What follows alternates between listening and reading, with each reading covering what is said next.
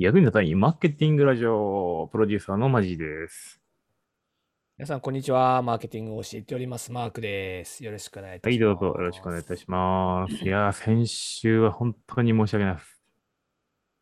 結構長めに1時間半ぐらい収録したんですけどね。 Voicy になと、あの、配信がされないという。ネタがね、あったんで、ちょっとまあ今まあ週は一応やるんたですらさ、そういうのもあるね。1年もやってくればそういうのもありますよ。確かに。いやいや、まあ、あの、初めてやけどね。でもなんか、つちょちょいちょい事故みたいなことやない。なんか、あれなんかうまくいか入らないぞとか。確かに。今日もなんかちょっとあの、もしかしたらレスポンスが遅いかもしれないですね。僕とマークさんの。なんか、ネットの調子悪いのか。そういう時でもあるよね。なんか、後から聞いたらさ、受け答えがあんまりこう、うまくいってないぞみたいな時ってあるよね。うん。あるあるある。だから、あの、のんびり喋ろう。後からわかるっていう。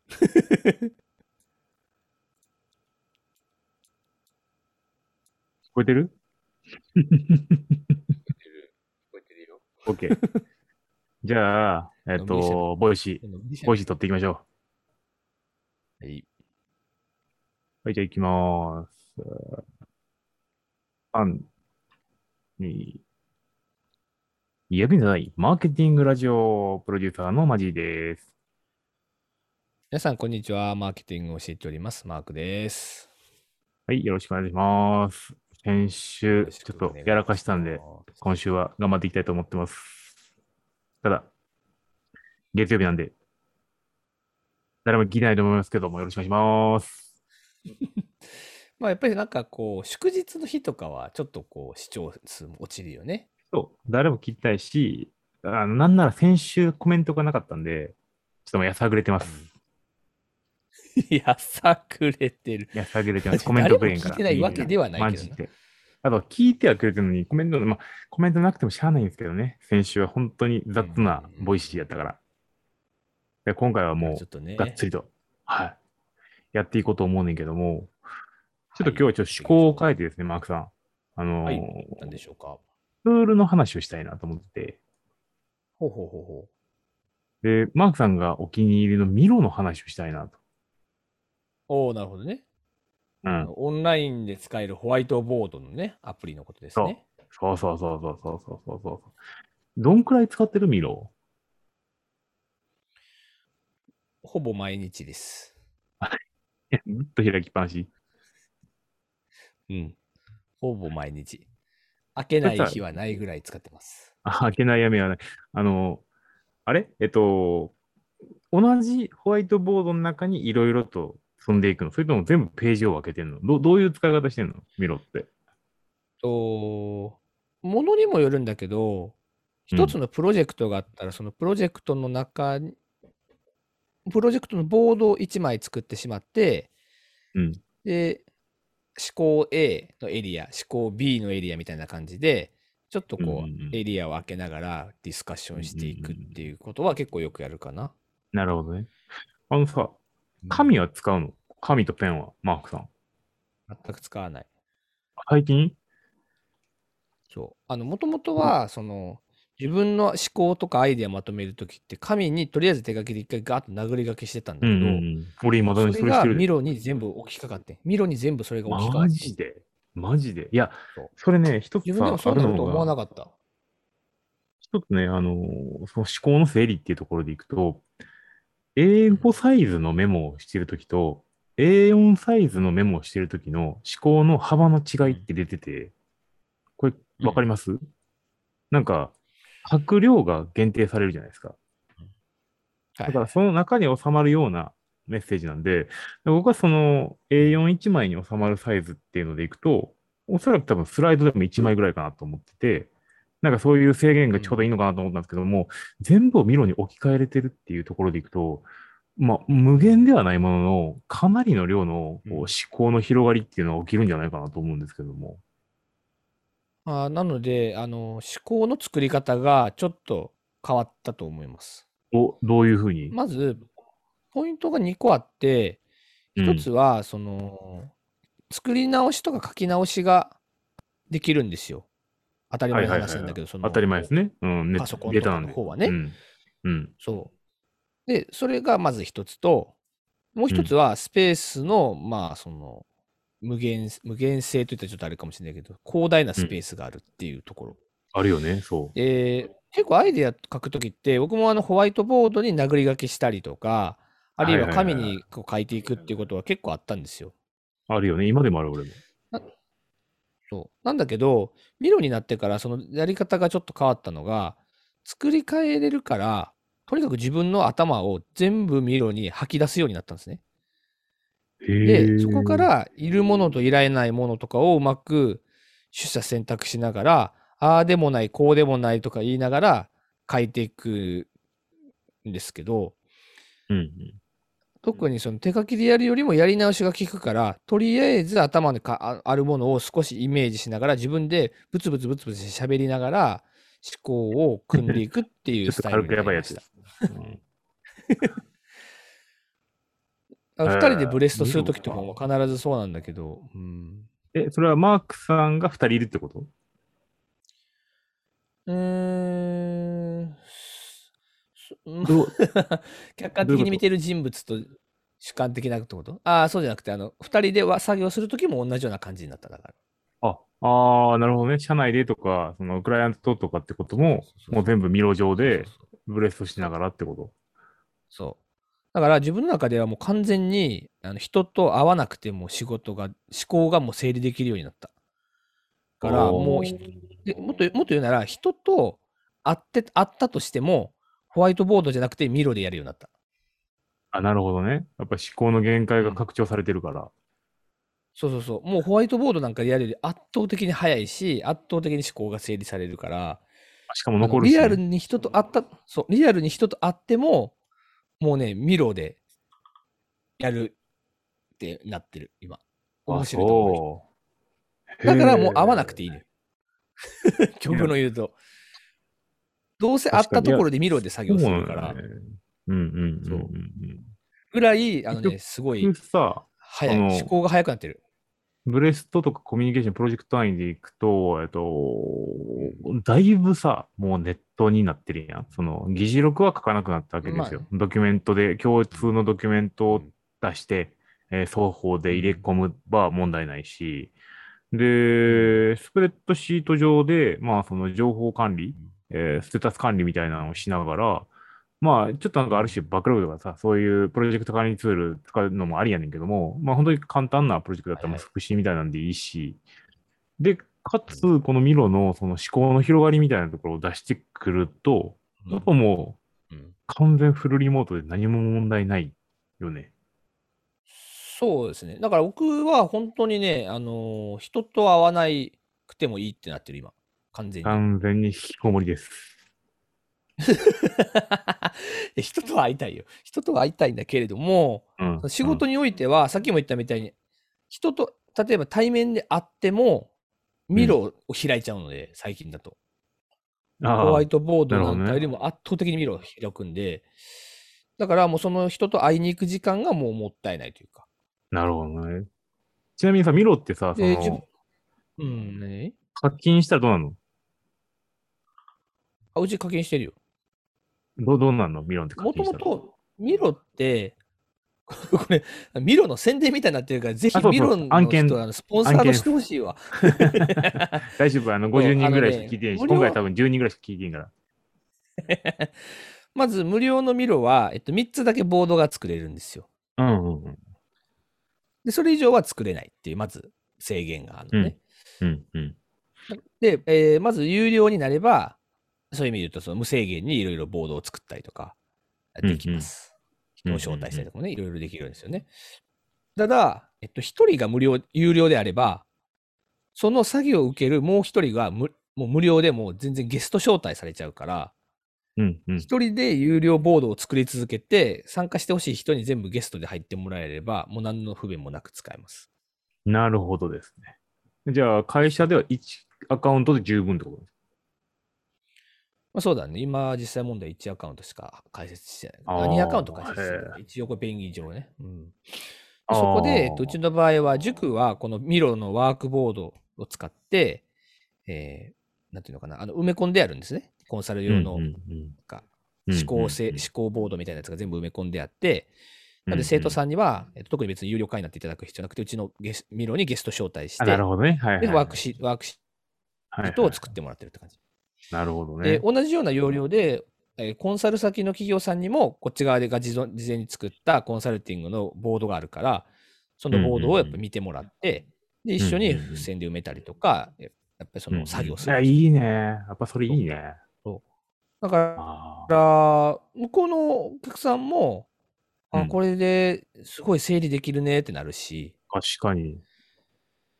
で、やり方がわかんないとか、でうんうんもっとこうだ、ああだっていうのは、えっとね、 Zoom の共有機能を使うんですよ。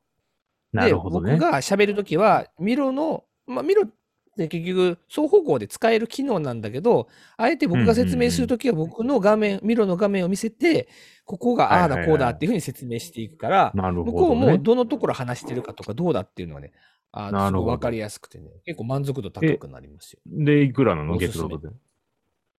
2000円ぐらいじゃないかな。ああ、いいっすね。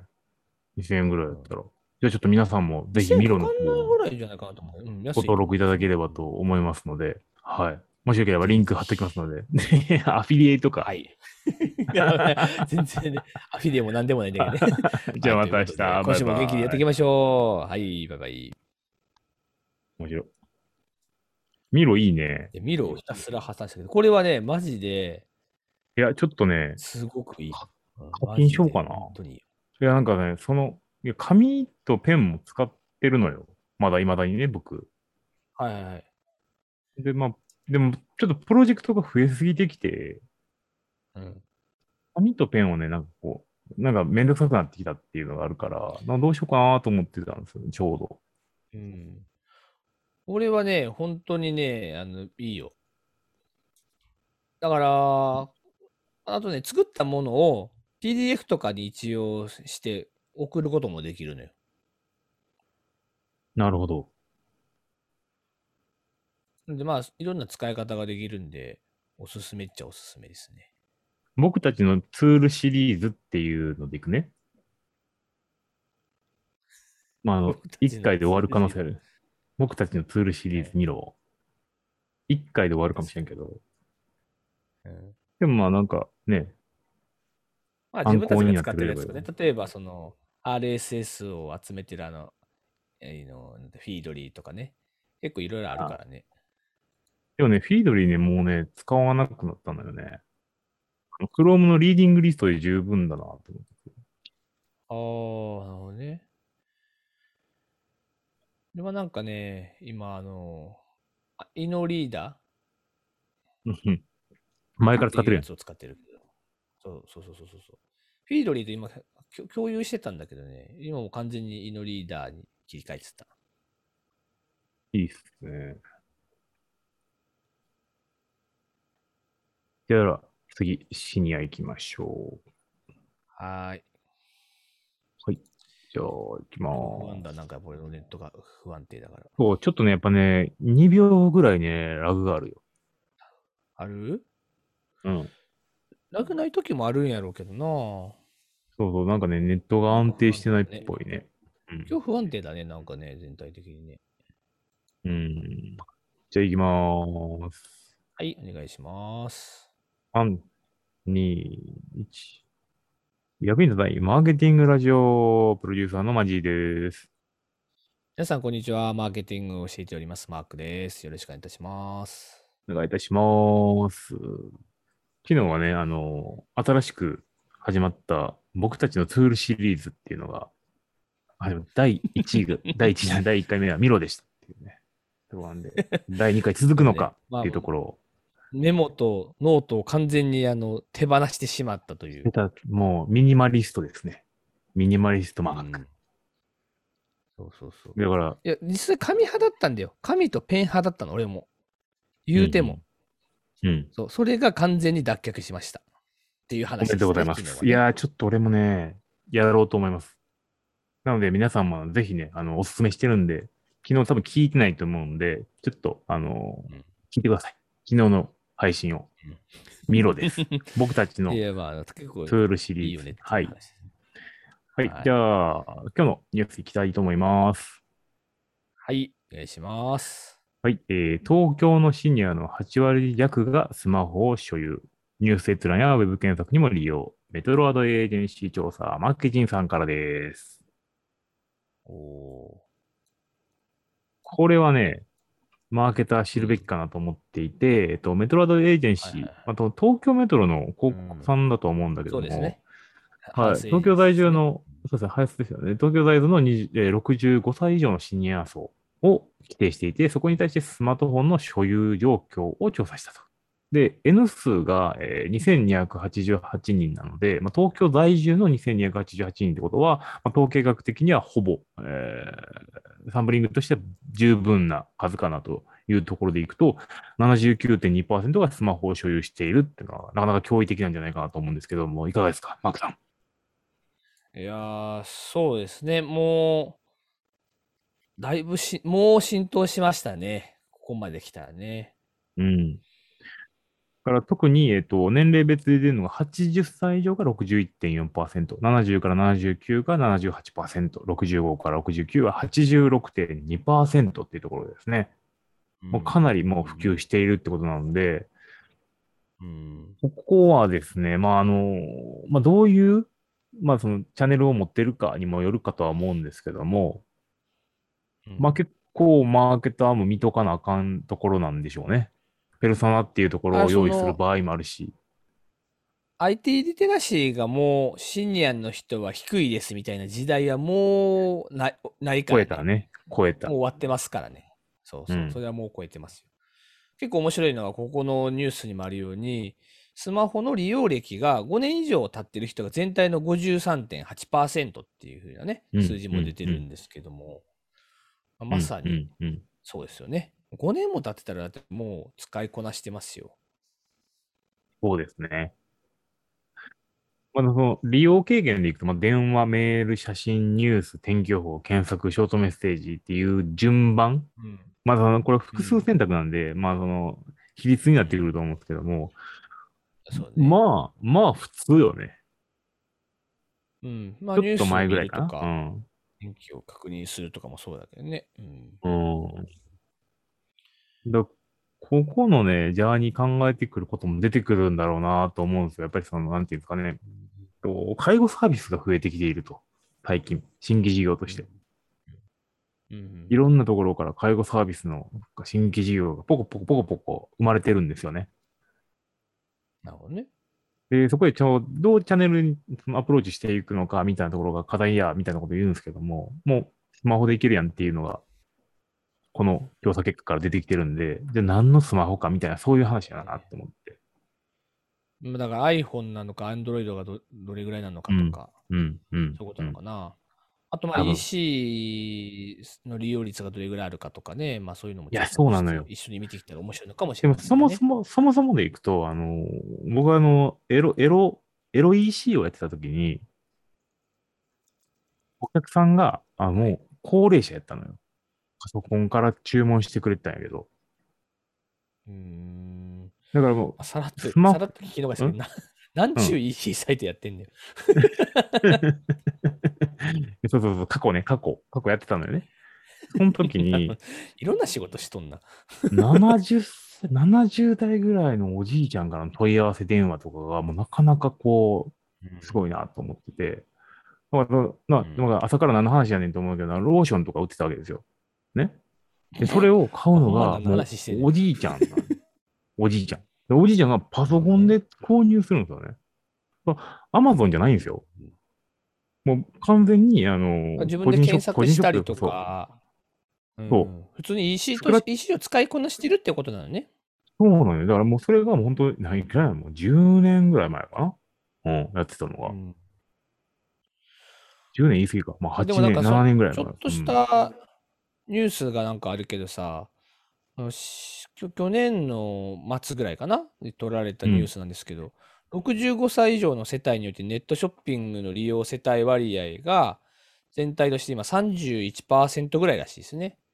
うんちょうど去年の、あ2020年の6月時点でって書いてあるけどう、んうんうん。これもう結構な割合ですよ。で、これがコロナでは絶対に進んでるから、あの、あの人たちの世代ですら。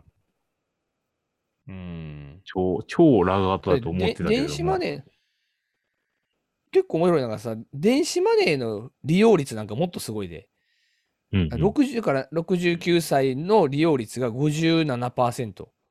70歳以上で見ても38%ぐらいの人がもう電子マネー普通に使ってるって答えてるから、やっぱりもう、IT リテラシーが弱い時代はもう終わってるんだと思うな。終わってるね。だから、かなりアップデートしておかないと、ペルソナ見誤る見誤るぞっていううん。ところが大きいよね。あと10年とかさ、15年ぐらいしたらさ、うん老人ホームのさ、今、うんうんなんかあの、デイサービスとかいろいろあるけどさ、うんうんもう、おじいちゃんたちそんなんもういらなくて、いや、わしもスマホのゲームやるから別にいいよみたいな 言いながら、とりあえずその、医療の面倒とかをこう見てもらえるような、あのことはもちろんサービスとしては求めるんだろうけど、デイサービスが全然求めなくて、もしかしたら老人ホームでゴロゴロしながらスマホゲームずっとやってるかもしれないね。そうそうそう。でも、しかもさ、その、スマホゲームも、えっと、XR になってくるから、もう、うん体動かさなあかんくなるかもしれんやん。はいはいはいはいはい。なな何かじゃあ、あの、ログインボーナスが右足を上げることみたいなさ。実際問題、だからデイサービスの一環としてさ、そういうのできそうだよね。うん、そう。もうなんかゲームを使って体を動かしましょうみたいなのがね、できたら楽しいやろうしね。うんうんだから、あの、左足を早く上げるランキング1位とか、うん、わかる全国のさ、シニアとうん競争できたりとかするかもしれないよね。そうそうそうそうそう。そう。それこそだから e スポーツじゃまではいかないま。でもさ、あなんかの、そういう全国歩行ので、ね、選手権とかさ。ゲームできるよね。でうんきそう、いやできそう、なんかできそう。だからデイサービスのあり方も変わってくるかもしれないね。うんコンテンツのあり方がね。そう考えても、やっぱり老人ホームというか、その、高専賃ってわかる？何？高齢者専用賃貸っていうのがあるんだけど、ああ、はいはいはい。ここがね、なんかまあ、あの、こう15年ぐらい前からずーっとこう、なんか修行としては見てきてんだけどさ、あのこう看護師さんみたいな人が常駐しているようなね、賃貸マンション、ね。そうそうそう、高齢者専用賃貸、そうそうそうそう。まあ、ちょっと当然お金を払って入居するっていうタイプとかがあるんやけども、まあ、大体おしゃれなのよ。はいはいはい。で、まあ、うん。生活に関してはそういうフォローが入ってくるし、でもある程度収入さえあれば、なんかもう生活で困らないし、なんかこう孫を呼べたりとかするから、老人ホームと違うのよね。じゃあ、まあ、ちょっと言い方あれやけれども、うん。そうなってくると、なんかこう、どう楽しんでいくのかとかも含めていくと、やっぱりなんかかなり変わると思うのよ。お俺らの、俺らまあもちろんそのうん。ほら、じ自分でご飯が食べられなくなるとかさ、ほら、よ体のね、不調を訴えちゃったりするとちょっとまた違うのかもしれないけど、うん。まあでも、いろいろか変わるやろな、あり方変わるやろし、サービスもそういう意味で、コンテンツビジネスも若者向けだけじゃなくて、高齢者向けとか老人向けとかも、どんどんそこからゲーム産業とかコンテンツビジネスはまだまだ参入余地がありそうですね。ありそうだね。だから、まあ、我々がどういうふうにかいやあんのかな？いや、あると思うよ。あの我々がターゲ老ットじゃないか人向知らないだけで。けのデイさサービス用ゲームみたいな。すがにないと思うけど、まだ。うん俺の耳には入ってないから、ちょっと調べとくわう。ん。えー、でも興味あるな。ちょっとまた今度この話題話しましょうよ。はい。ちょっと調べておきますので、またありましたら、あのご報告できればと思います。はい。ではまたはい明日。また来週。はい。本日も頑張っ。て。バイバイ。いってらっしゃい。バイバシニア向け市イ。ちょ場っとタイムラグあって面白いるな、やっぱりな。すまんそうそうすまん。ちょっとタイムラグあるね。いやでも結構なんかゲームとかもありえだよな。シニア向けのそういうデイサービスコンテンツマーケティングとかやったらなんかコンテンツ制作会社とかやったらすごいニーズありそう。の。なんか一緒に起業しようよ。まさに。え、なんかでも、あ、いけそうじゃない？なんかちょっと。マークさん、マークさん。あかんって、俺らは。俺ら起業したら。あかん。ナンバー2とナンバー3いやの人間やねんから。口ばっかり言うてな。口ウばっかり出すィルとパッション、ウィルとかパッションないねんからさ、ダメやってそういう理論で起業したら。俺らナンバー2、3一応やねんからそれで言。ったら俺起業家やんか？一応俺起業家やんか。で、一応ウィルがあって起業してる。でもそれはさ、それはさ、そんなやん。言うて。言うてなんかあの、や、やりたいことやってるだけやん。大事、大事やねん。でも、ま、マークさんはそれでいいのよ。でも、介護にはウィルないって。え、でもなんか自分が老人になった時におもろいことやりたいってなって、自分のために作っとけば、自分が、なんか、自分が老人になったことを想定しながら作ったら、それはそれで面白くない？だから、その、その専用の、その専用のマーケティングコンサルタント、コンサルティング会社か、そういうの作ろうよ。うん。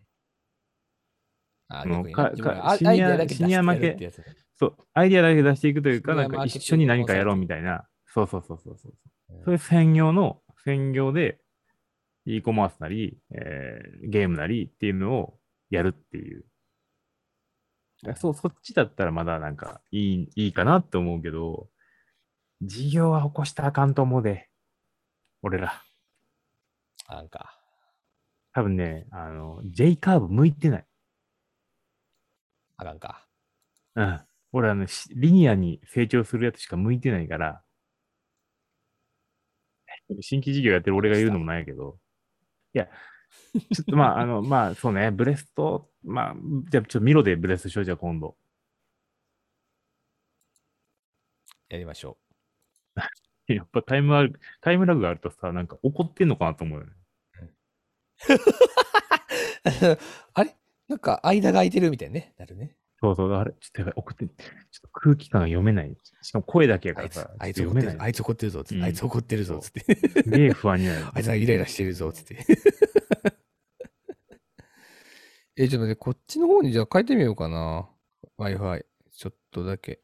スマホのの？方の Wi-Fi にしてかな？うん、テザリングちょっと変えてみ。ちょ、ちょっとだけまあ、なんか適当に喋って。はい。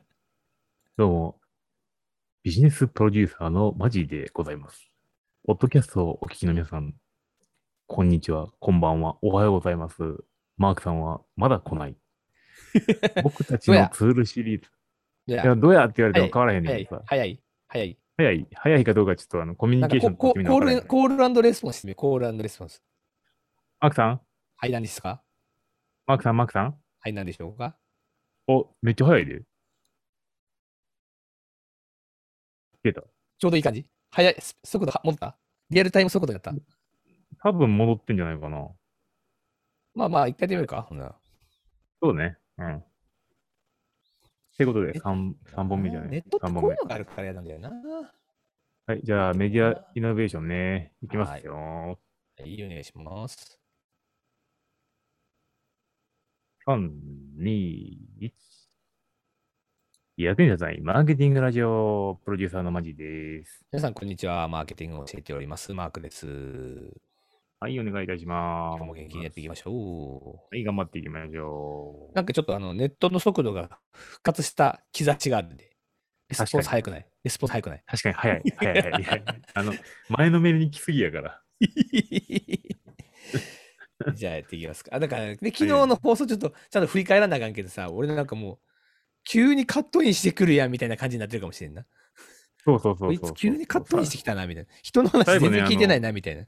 そうき最後、あの、ポッドキャストの方で、あの、僕ら、シニア向けに起業することになってるから。確かに確かに。うんいややりましょうやりましょう。やろうでね、ディスカッションしましょうという話でしたけどねちょ。っとちっちゃい事業からはい。始めていこう。うん。はい。今日は、はい、お願いします。そうですね。今日はですね、えーちょっと、えーマーケティングっぽいニュース持ってきたんですけども、チラシの動画広告による売上向上の研究結果ということでね、新規来店率が1.23倍になりましたっていう、まあそういうニュースなんですけれども、ちょっと、うんうんうんあの、もう少し詳細説明すると、マーケティング動画のクラウドサービスを、まあ、持ってらっしゃるリチカクラウドスタジオさんっていうのをね、運営されてるリチカさんっていうのがいるあるんですけど、えっと広島でスーパーを運営するフレスタさんっていう、まあ、スーパーと共同で、チラシの動画こう、はいはい。はいチラシをそのまま動画広告にしてしまって、で、要は今今までは電子データとしてチラシ、し静止画を広告として配信してたんですけど、それを動画で配信してみましたという、まあ、そういうニュースなんですね。うんうんうんではいはいはいそうやったら、なんかすごい来店率が上がったよっていう、あのそんなニュースでございます。うん、いや、これ、あの、面白いよ、ね。リンク貼れるのかな？あの、ちょうどね、ページのね、真ん中に、ああの実際に配信した動画の例っていうのが一応載ってるんですけど、あただ本当にね確、かにね。本当にチラシみたいなのよ。チラシなのよ。なんか。イメージはさ、あの、ヨドバシカメラのさ、なんか新 新生活応援セールみたいな感じの動画やね。そう、あの、テレビ CM でちょうどやってるヨドバシ。何々円がいくら、何々がいくうんうんらみたいな風にこう見せてるの。うそうそうそうほんとチラ、もっとチラシっぽい。タンタタンタタンタタンタタンタンタタンタンこれビッこれビッグカメラや。それビッグカメラ。ヨドバシではないですね。なんですけど、まあ、それやったら、なんか来店率1.23倍になりましたよっていうことらしいですね。はい。3ヶ月以上、来店なかった顧客の来店率が1.23倍となりました。そうそうそうそう。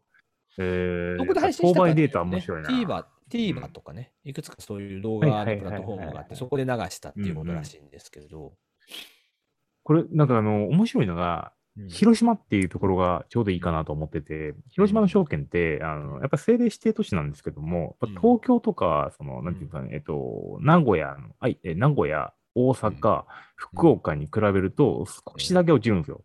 かなり規模やっぱりまあがちっちゃくなるんですよね、うん急にね。うん。うん。でも、えっと、マーケット人口自体はある程度いて、スーパーとかであれば問題ないレベルなんですよね。うんまあ実際もね、人が住んでるって意味ですからね。そうそうそうそう。だから証券としての検証結果でいくと、広島スーパーで実証したってことは、他のその、それ以上の都市では間違いなく効果があるだろうっていうのが予測されるので、これは相当面白い研究結果かなと思うんだよね。まあ研究結果って面白いな。会社やのに。いろいろちょっと実験してみました。はいはいはで、まあ、すごいそれでよかったんで、まあ、こうやってプレスリリースみたいな感じで出しましたっていうことらしいんですけどね。い。いや、やっぱさ、今、購買データがすごいすごくこう注目されてるじゃない？うん、マーケティングの中でも。特にあの電子決済してるからね。そこで、うんもう現金で払うとかよりも、もう細かく、まあ、ヤそうフーさんもそうそうそうですけど、そうそう。ペイペイとかやってるから、そうヤフーがもうペイペイ経由でね、何買ったかっていうのも全部、あの、でも取、得してるわあの、でけですでも裏側ではデータが膨大すぎて、あの誰も分析できないっていう事情があるんやけど。すごい量やろうな。毎日毎日、ものすごい量来てる。あの、購買データがあるっていう話はあるんやけど、まあ、ちょっとあの僕今調べてるんですけど、購買データをちゃんと運用できてるその会社さんって、まだカルチャーコンビニエンスクラブぐらいなんですよ。あとはそのコンビニエンス系、コンビニ系の、まあ、ファミマとか、えっと、まあ、セブンイレブンやってなくて、そのポンタ、あの、ロイヤルマーケティングとか、あのあたりだけで、実はまだまだ参入、参入、なんかデータはいっぱいあるんだけど、もう分析できないっていう会社が多いんですよね。まあ、あの、データ分析って結構その、データがあればね、ビッグデータ分解とか、ビッグデータの解析とかいろいろ言うんですけど、データがあればなんとかなると思ってる人多いかもしれませんけど、なんともならないんですね、これまたね。ならないですね。で、これうん AI に掘り込んでみたらなんとかなるんじゃないと思ううんかな思ってる人もいるかもしれないけど、なんともならないね、これがまたね。AI そんなにね、あのー、なんていうんですかね、器用じゃないんですよ。AI ってね、実はアホなんですよ。で、うんちゃんとなんか、あのこういうふうに勉強しろっていうふうに指示してやると、めちゃくちゃなんか高速にやってくれるんだけど、何も指示しなかったら、ただのなんかね、高い箱ですからね。そうなんだよね。だから、結局 AI ってね、これじゃあこうしろよって言ったら、綺麗に分類してくれて、で、その後そのデータが大量に溜まれば、そこから予測してくれると。まあ、これ以上でもこれ以下でもないじゃないですか。けど、どう予測するかっていうことを指示してやらんと予測もしてくれないっていうね。まあちょっとアホなんですよ、だから AI って。あとは、その、データがビッグデータあったとしても、やっぱ目的をちゃんと明確に言語化してないと何もできないっていうのがあるんで、やっぱその購買データ自体で何ができるのかっていうのは今、やっぱ試行錯誤中でこういう会社さんが、まあ、いろいろとやってるってところなんで、まあ、もう少しね、そうだから、こうやって広告に生かしていくっていうのはありですよね。どういう人がレジに来て何を買ってくれたのかとかまさにその動画で流したこう商品を買ってくれたのかどうかとかね。そういったものを分析していくっていうのは、もともとポスデータの分析なんかそういうことをやってたりもするわけですけど、うん。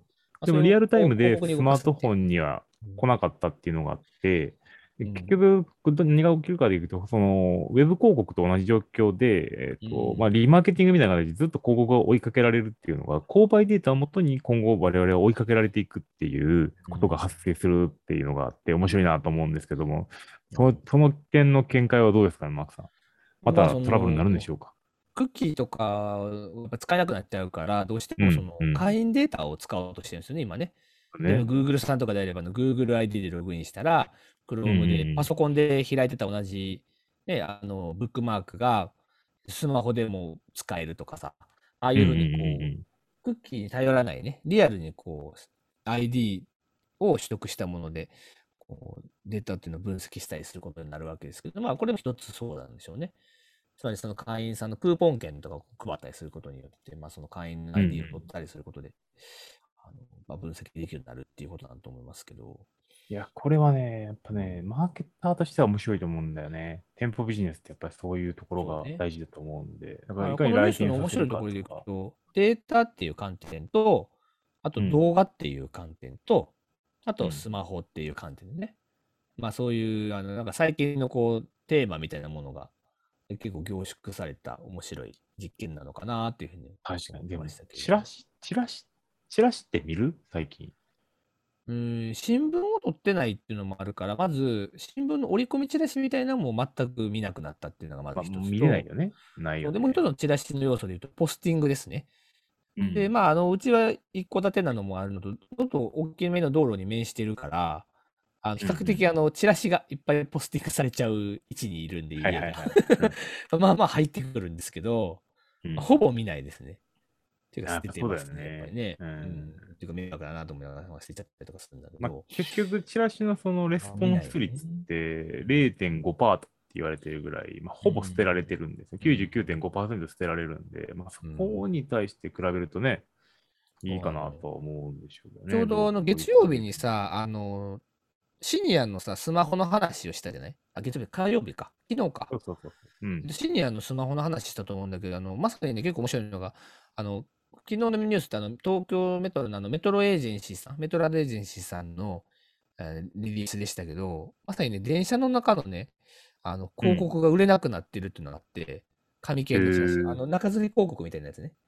あ、はいはいはい。あの駅の、駅の中にある看板広告はまだ売れてるらしいんだけど、はいはいはい。電車の中の紙のあの中吊り広告が本当に売れなくなってきてるらしくて、へー2つの要素があって、1つはまあ当然コロナもあるから人の、人少なくなってるよねっていうことからただ売れてないっていうのもあるんだけど、もう1つは、電車なんかね、歩いてるときはみんな歩くから看板見るんだけど、電車の中だけはもう全員スマホ見ちゃってるから、そうだよね。その紙をもう見なくなったっていうのが結構言われていて、まあ、それで売れなくなっちゃってるんですよね。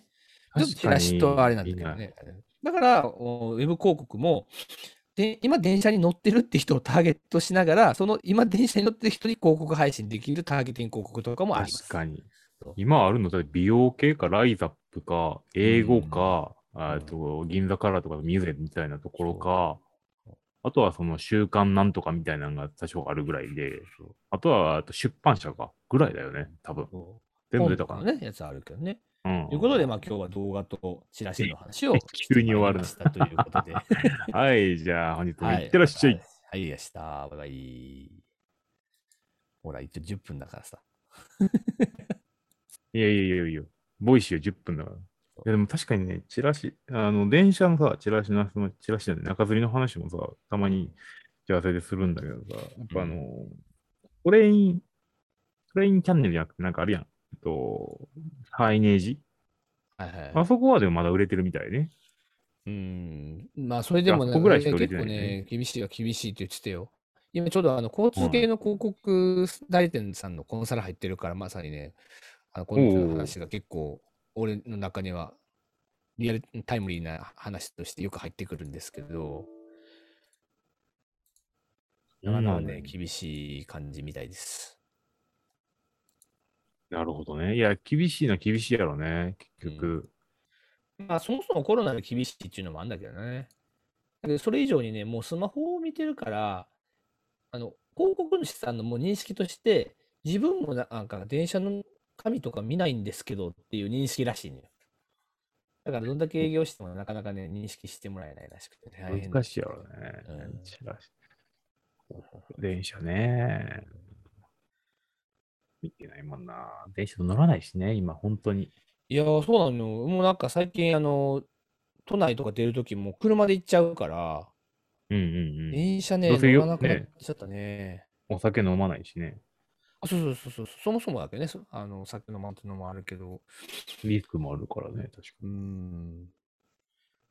だから、に。じゃあ、先週ね、金曜日にたまたまだけど、電車乗ったんだけどね、え、こんなに人、都内出てるんだって、もうびっくりしちゃったぐらい人いっぱいいて、ああ、そうそうそう、いるいるいる。そう。えーと思って、そりゃ、そりゃコロナ収束せんやろうと思いながら、たまたまね、ちょっと用事があったんだけど、もう1週間に本当に1回であるかないかぐらいの勢いでちっちゃったやつですけどね。うん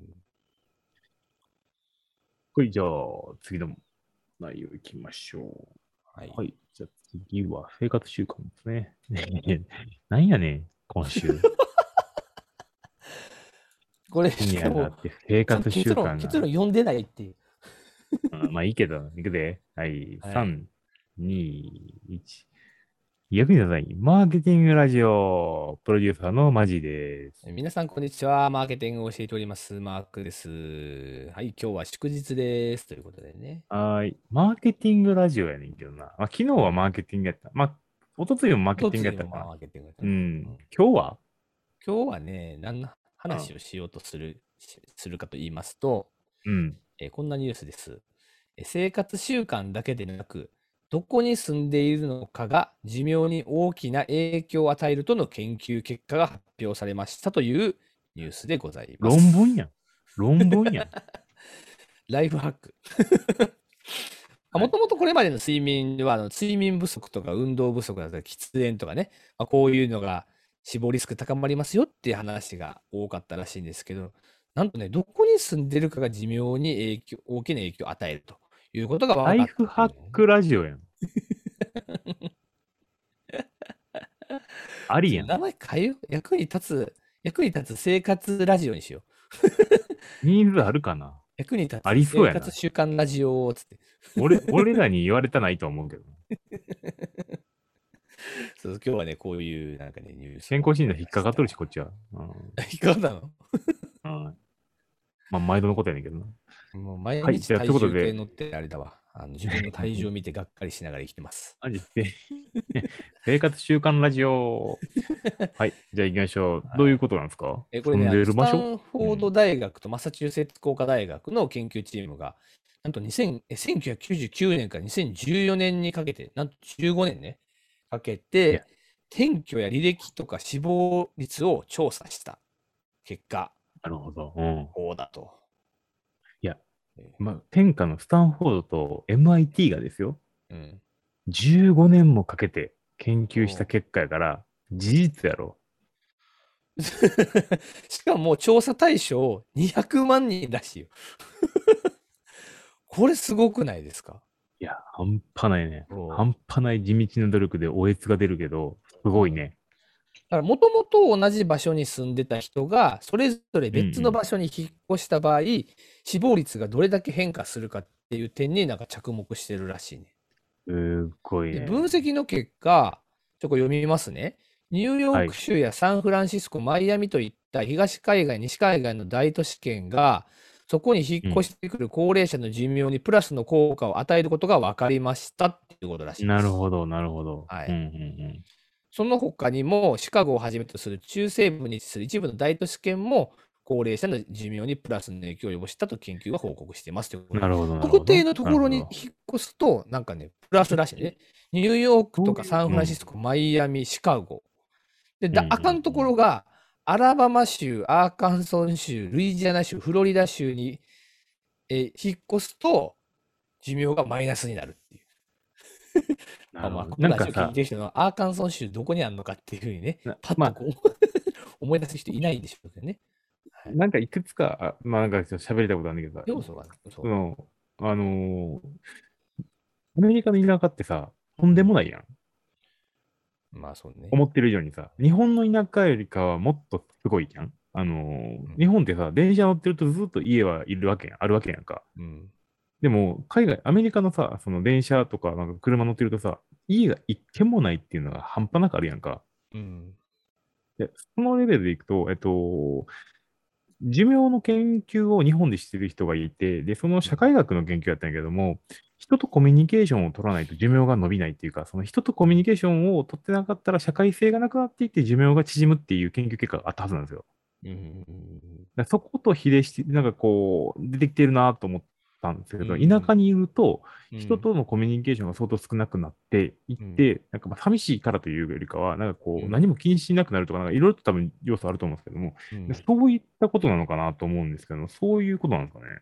なんかね、あのまだね、これ実は結論出てませんっていう話らしいんですまね。だ調べんの？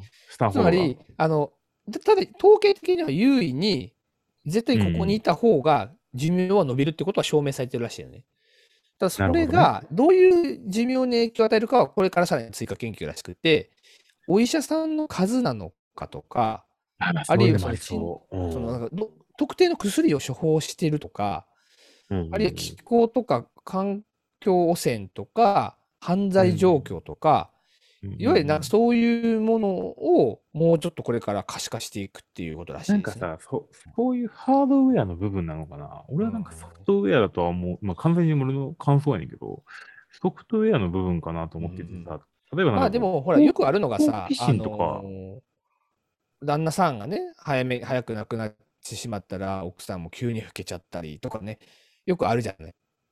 うんうん毎日人と、なんか旦那さんと話したとか、家族で話してるときは元気だったのに、一人になったら急に老け込むみたいなことってやっぱりよくある話です一けど、人になったらね。まあそういうのもあるのかもれしれないよね。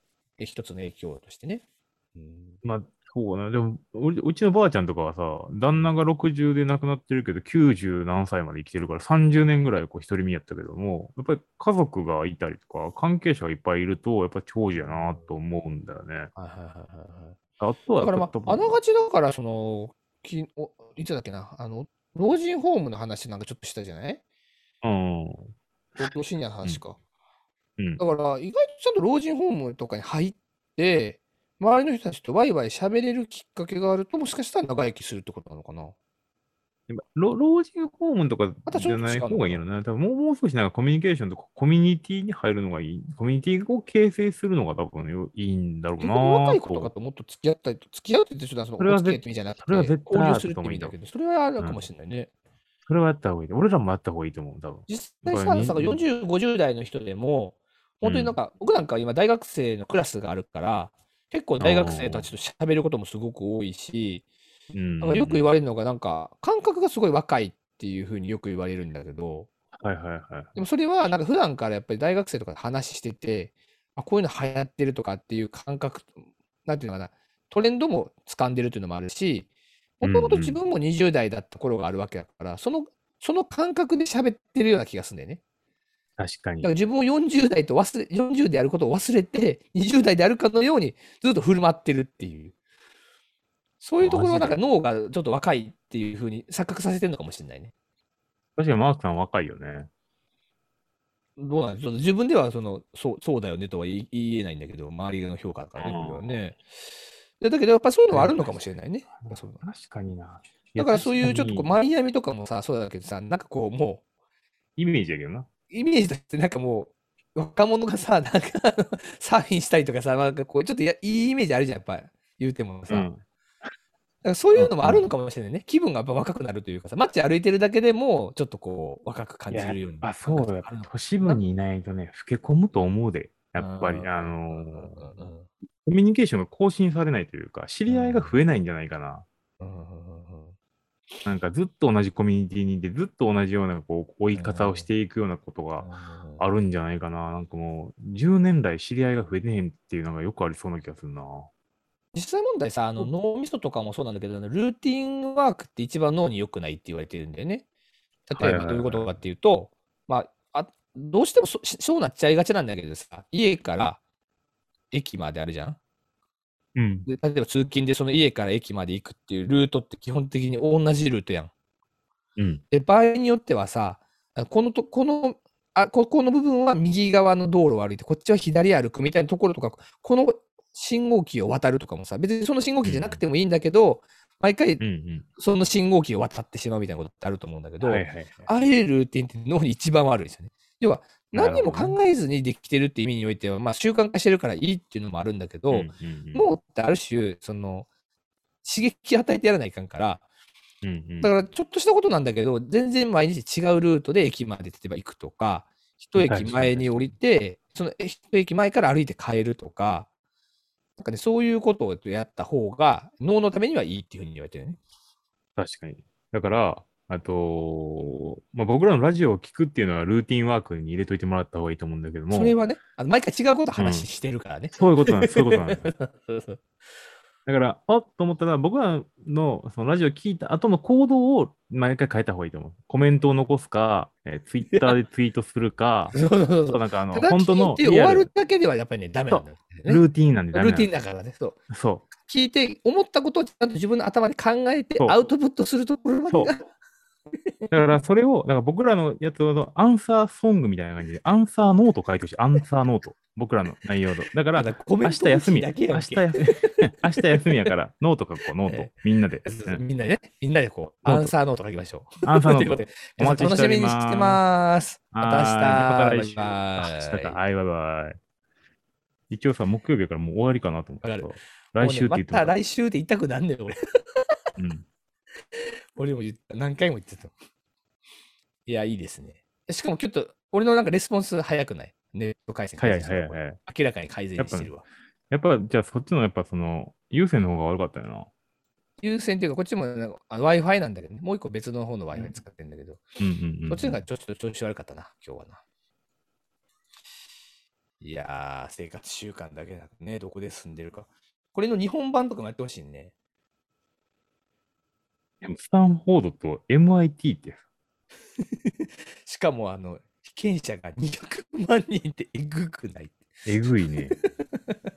何人が犠牲にされたんやろね、その研究だけに。まあ、多分だから本当にこう、実際に行政とかと多分連携して、引っ越し者の人の情報と死亡年月日とかそういうのを多分全部取得したんやろうな。で、そこで多分いろいろと分析かけたっていうことなんだと思う、ね。すごいな、でもこれな。よし、じゃあ最後行きましょう。はい、行きましょじゃあ最後です。3、2、1。役に立たないマーケティングラジオ。プロデューサーのマジです。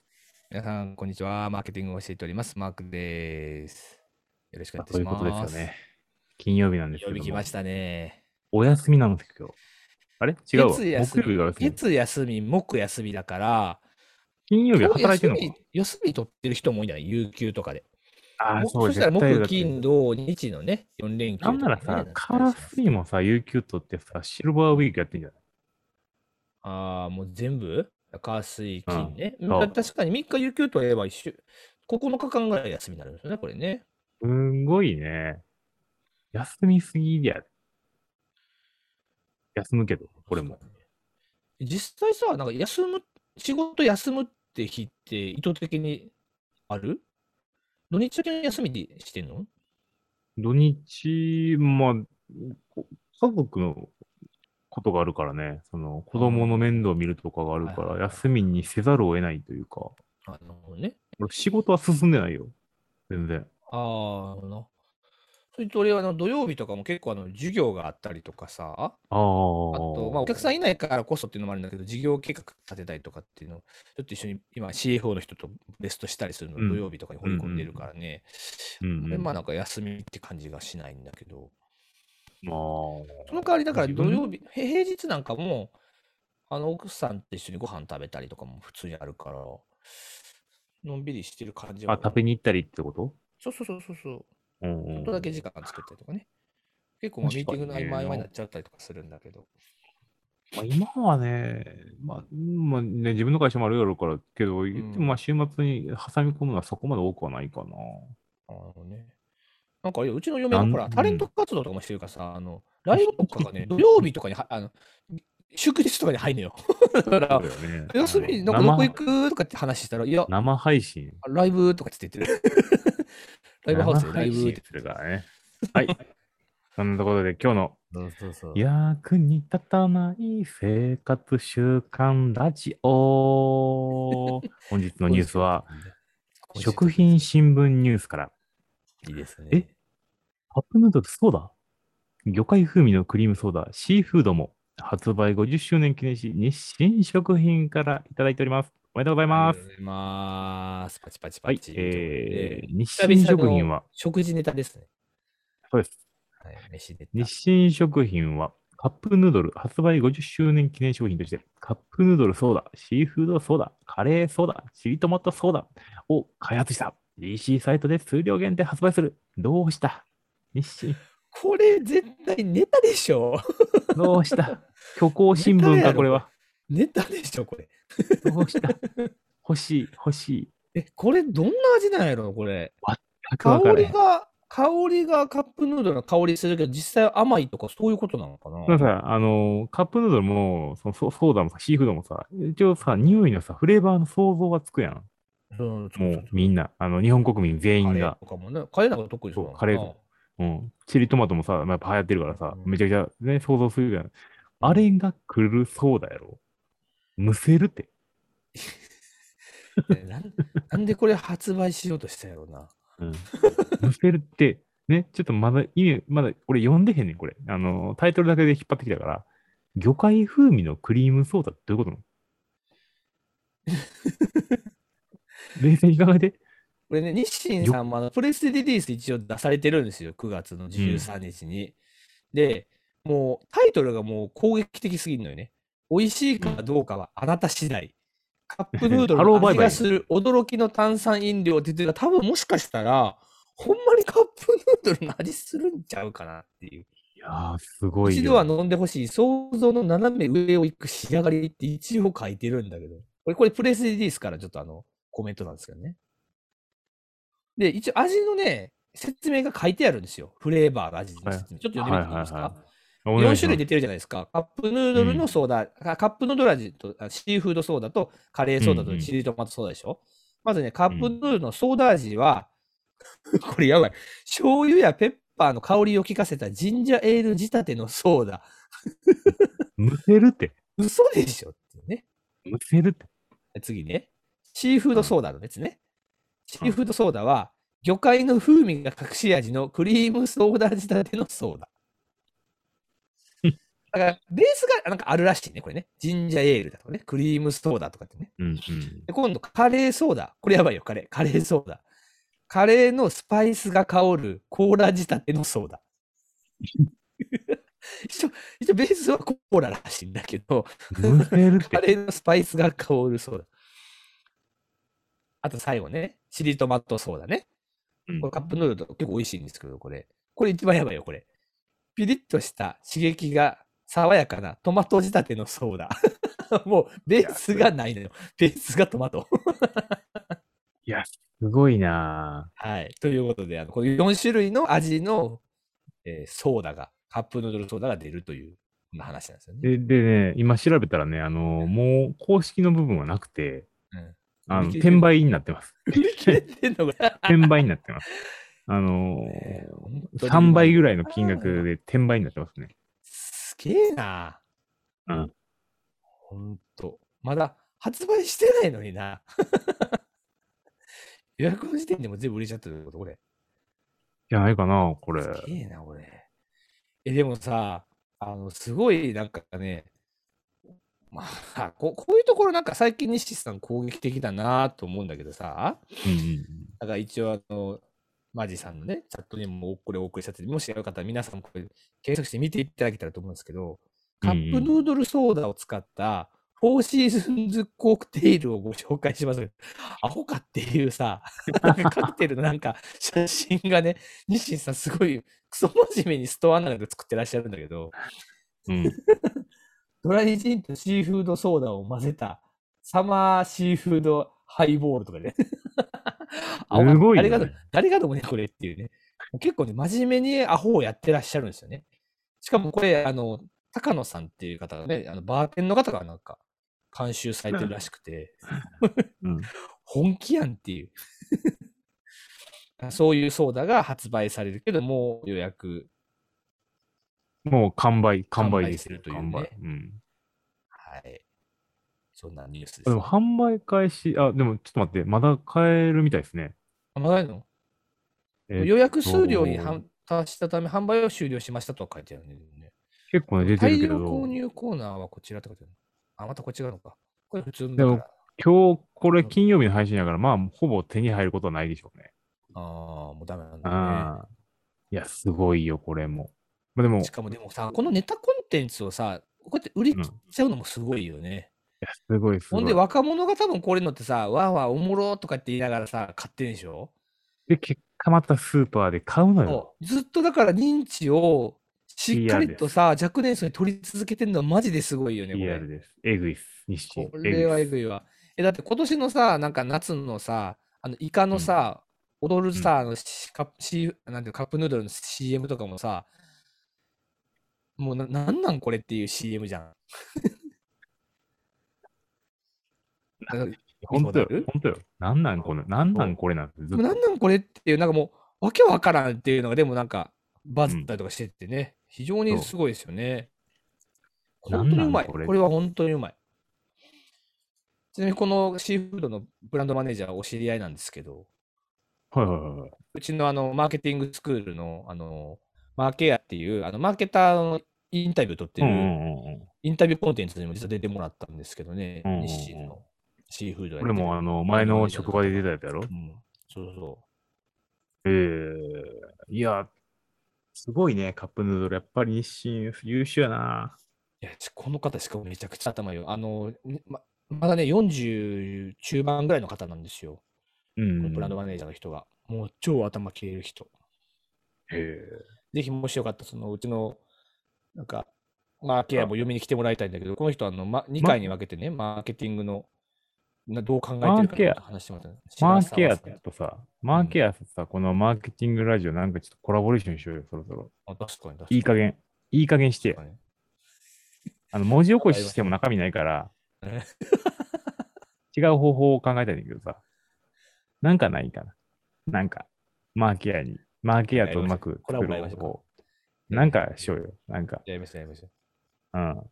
なんかちょっと、ミロで考えよう、ミロで。う。やりましょう、やりましょう。というところでぜひ、本日もおしまです。